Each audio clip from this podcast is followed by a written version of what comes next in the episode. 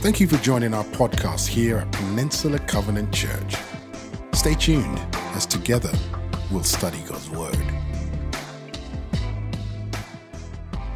Welcome home, PCC. Good morning. It is so good to be with you today. I have a question for you, and it's okay if you haven't heard of this, because a lot of people haven't heard of this. Have you ever heard of the word Bultaco? Right?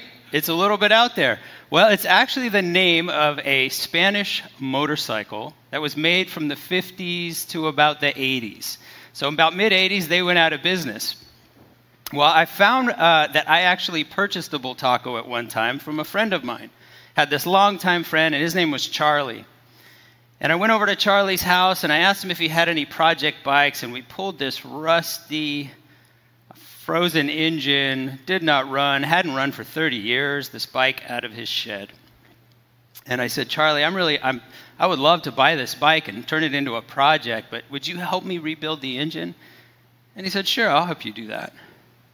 Now, Charlie had raced bikes. He'd raced bikes for over 20 years, and every year he would rebuild the engines on his bikes.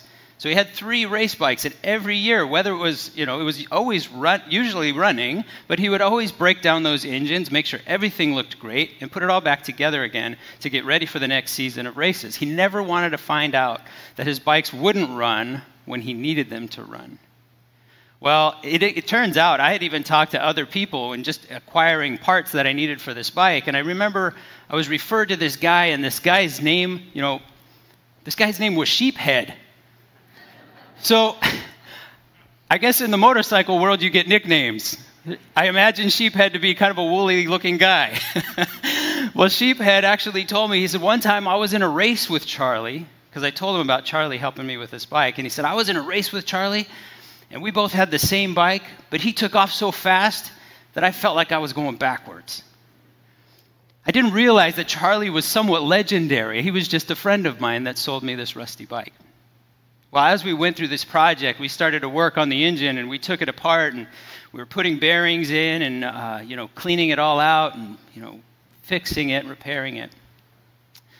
Uh, Charlie, Char- I, w- I would make suggestions along the way, and I'd say, "Hey, Charlie," and I don't, I don't have a lot of experience with bikes, but I'd say, "Hey, Charlie, uh, we need to get that bearing in. Should I just shove it in there?" And he'd say, "No, Scott. Why don't you take this torch and you can heat up the aluminum because aluminum expands when you heat it up. And then when you heat it up, it, you know, I'd hit it with the torch and I'd drop this bearing and it just sink in super easily. But the whole thing was is I'd have ideas and suggestions about how, this way that it could be done, and Charlie would always be really gracious with me. He would say, "Why don't we try it this way instead?" He wouldn't say, "That's a terrible idea. You're going to crack your engine cases." He would say, "Why don't we try it this way?" And afterward, I could always see that having Charlie with me was the right way to go.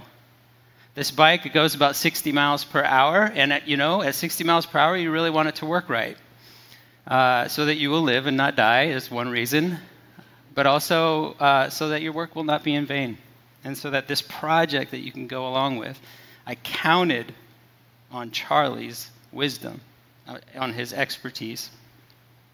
So pray with me, and then we'll jump into our text. Father, we thank you so much that you walk with us and that you offer this great gift the gift to choose you, the gift to lean on your expertise, the gift to not rely on our own understanding, but to count on your infinite understanding. We thank you, Lord, for the ways we get to walk with you. Amen. So, Deuteronomy is the last book of the Torah. So, Deuteronomy is coming to a close as we've been going through this series. We're coming to the end of it, which means we're coming to the end of Deuteronomy. We're also coming to the end of the Torah. We're also coming to the end of the words of Moses as he shares them with his community before they go into the promised land. There's this transition season that they're in. The wilderness season is closing up this new season of promised land is going to begin. We've learned through these weeks in Deuteronomy of God's rescue. We've also learned about how God wants us to respond, what it's like to live holy before a holy God. We've gained an understanding that we are chosen and that we've been, we've been given a new way to live, acknowledging that we have a new Lord and King and that we have the opportunity to walk with Him. And that with Him, there's nothing to fear. So last week we learned that there can also be different outcomes, different consequences based on the things that we choose. God has rescued Israel, He's carried them through the desert, and now He's offering them something new. He's offering them the freedom to choose. You don't have to go with me, it's an offer. It's our decision. God is asking, Will you go with me? Will it be my way? Or will it be your way? It's up to you. Deuteronomy 30 says this in verses 19 and 20. It says, I have set before you life and death, blessings and curses. Now choose life so that you and your children may live, and that you may love the Lord your God, listen to his voice, and hold fast to him. Israel, you are about to enter into a new land. Will you go with me? Or will you go without me? Now, God is not only laying out two options, He's also giving a look at who He is. How He's unique to Israel's neighbors, how He's unique to the gods of Israel's neighbors. Their neighbors believed in gods who created humanity to be their slaves. There's actually a, uh, uh, archaeologists have found, scholars have found, that written around the same time, potentially as the origin stories that we call Genesis and we call the Torah, was another one written by the Babylonians called the Enuma Elish. And it's a Babylonian origin story, and this comes from over 2,600 years ago. It's likely to have been written around the same time as the Torah. Now, the gods of the Enuma Elish, they needed to be appeased. It was a give me what I demand and I'll give you what you need relationship. In other words, if you didn't get enough rain and you ended up with a poor harvest, you should do more or you should give more so your gods will bless you next year. You might imagine how this kind of thinking can escalate. Poor harvest after poor harvest, and you just keep giving more, giving more, giving more. The sacrificial systems got quite polluted in those systems, in those, in those nations. So I want to caution you at this stage in Deuteronomy, because if we're not careful, we can very much in, interpret Deuteronomy this way If I do right things, I'll get blessed. But this way of thinking can introduce a legalism that God didn't intend for us. This formula of Christian living can radically break down. Because what happens when you've given all you've got to please your God and things go incredibly wrong. And we know that that is a possibility. In this section of Deuteronomy, Yahweh, He's not promising a struggle free life. Blessing and comfortable aren't always the same thing. God is inviting you to walk through life, through the terrain, even the rocky parts, the highs and the lows, with Him. We're encouraged to hold fast to him at the end of that passage of Scripture. But it's our choice to. So there's this concept that's been debated by philosophers for centuries. It's this concept of free will. Everyone from Aristotle to Plato to Kant have deliberated about the idea to great lengths. Well, the Stanford Encyclopedia of Philosophy calls it the power of self determination kind of this idea you get to choose. Well, today, as we look at our shelves of remembrance for this Deuteronomy series, I chose a road sign.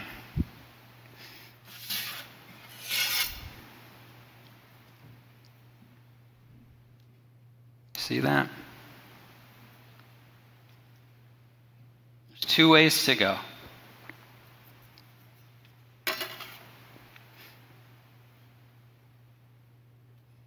It's a fork in the road. It signifies a gift that we've been given by God. And that gift is the ability to choose Him or not, to go with Him or to go without Him. Now, free will gives us the potential for distance from God, but it also gives us the potential for residence with God, that He is with me, that there's an intimacy in that relationship that I hear Him and I know He hears me. PCC, I want you to hear this. God doesn't love you because of the choices you make. That's legalism. That's Babylonian. He gives you a choice because he loves you. That's Yahweh. So, PCC, we are here. We are at this fork in the road. Like the kiosk map in the shopping mall that has that red dot that says, You are here. It tells us where we are. We know that we are a church in transition. Familiarity is repeatedly being compromised. We see this in the changes that we've had to endure from a pandemic. We've seen this in the state changes that we've seen in our staff.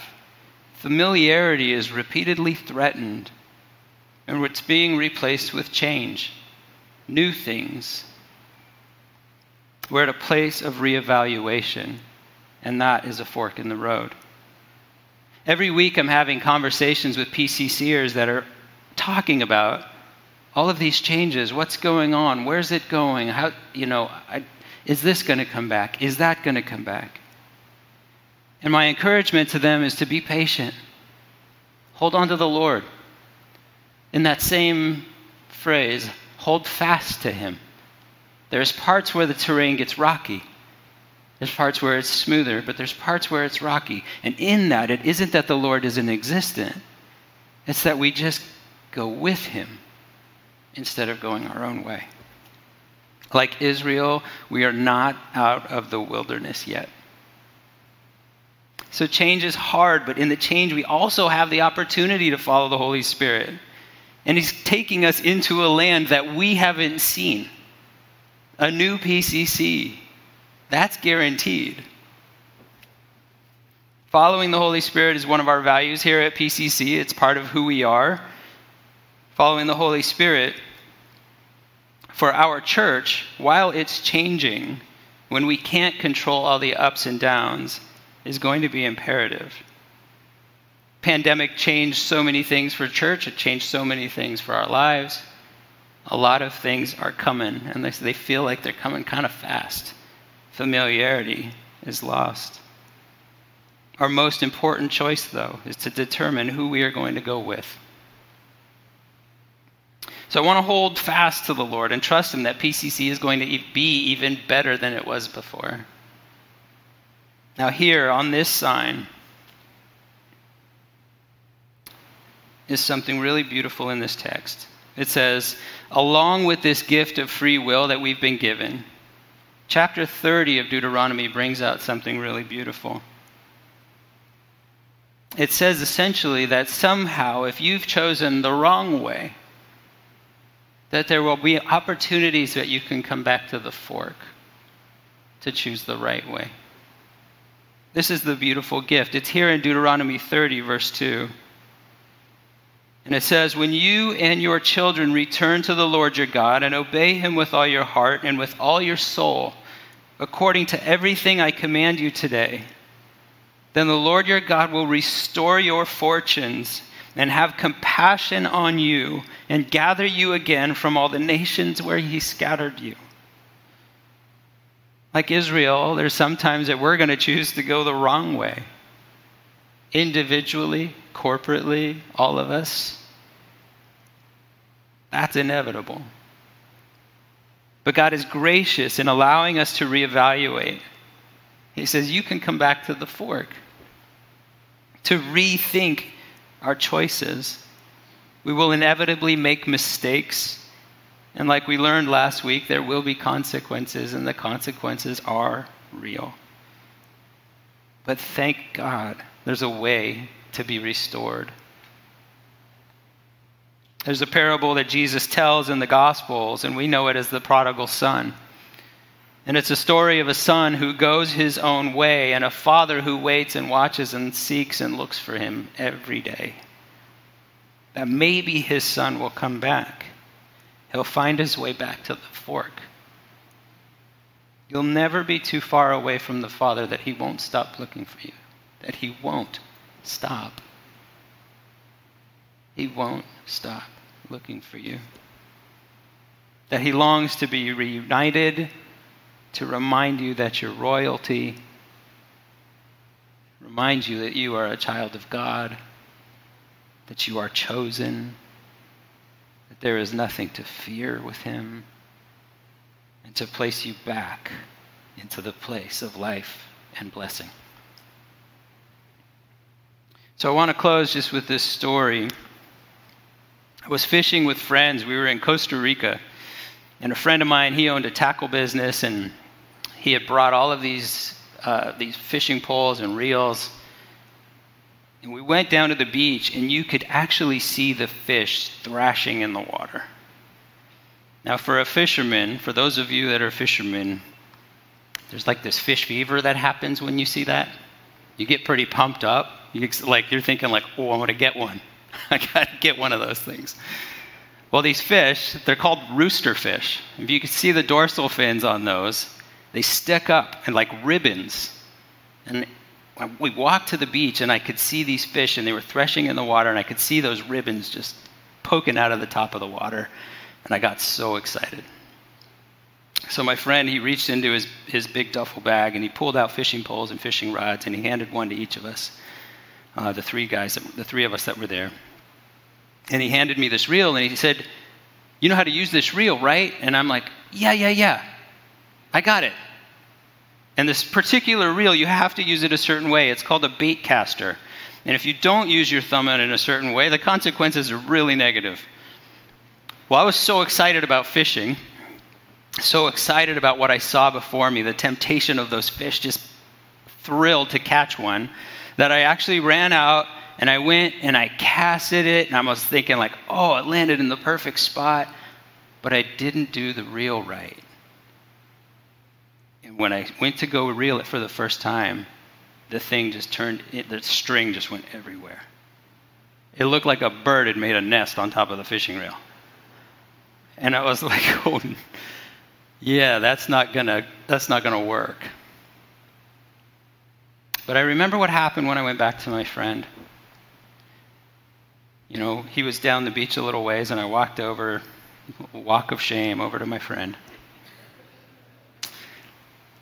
He said, I thought you knew what you were doing. And I said, I thought I did too.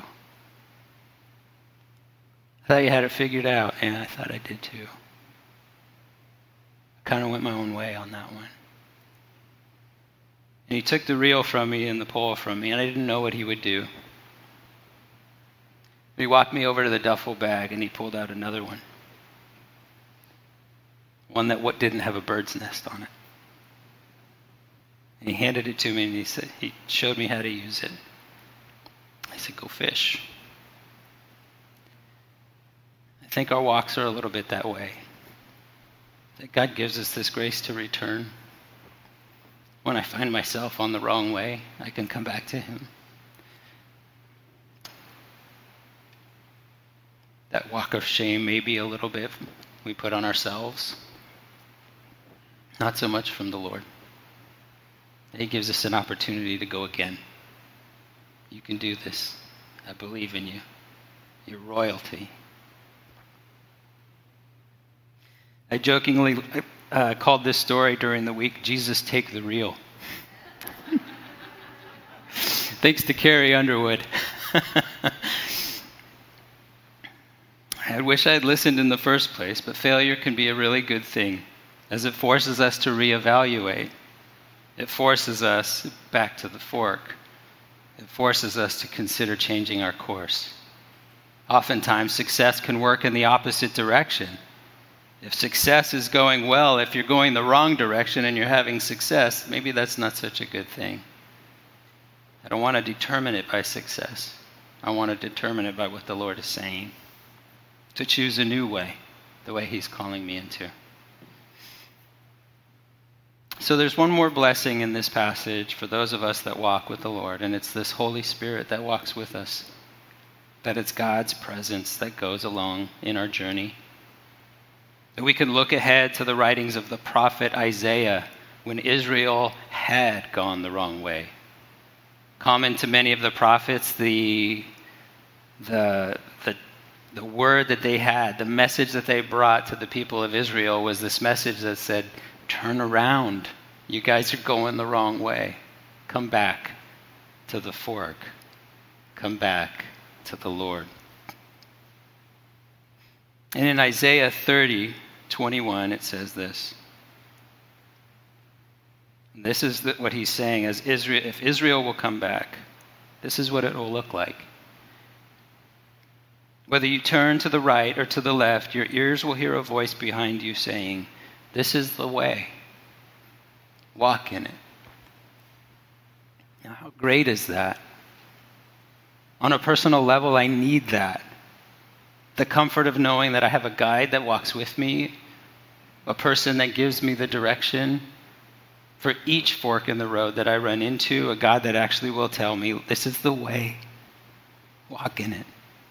I don't want to lose that presence. I want to keep that with me all the time. I think corporately, PCC, we need that. What road have you been on? Have we been trusting in a familiarity? Will we trust in the Lord going forward? Will we count on a God who knows what he's doing? Will we count on a God who sees me? We count on a God who waits for me, looks for me, wants to talk to me? Will be a small voice in my life to guide me. That I can let go of knowing what tomorrow looks like because I know who I walk with. I'd like to invite the band to come back up. What would it look like to surrender it all and listen? This is the way, PCC. Walk in it. Just like my friend Charlie's suggestion. Why don't we try it this way? Why don't we do this instead? Thank you for tuning in to our message podcast here at Peninsula Covenant Church. We would love the opportunity to connect with you more. We are located in Redwood City, California, and you can find us online at wearepcc.com. You can also find us on Facebook, Instagram, and Twitter by simply searching for We Are PCC.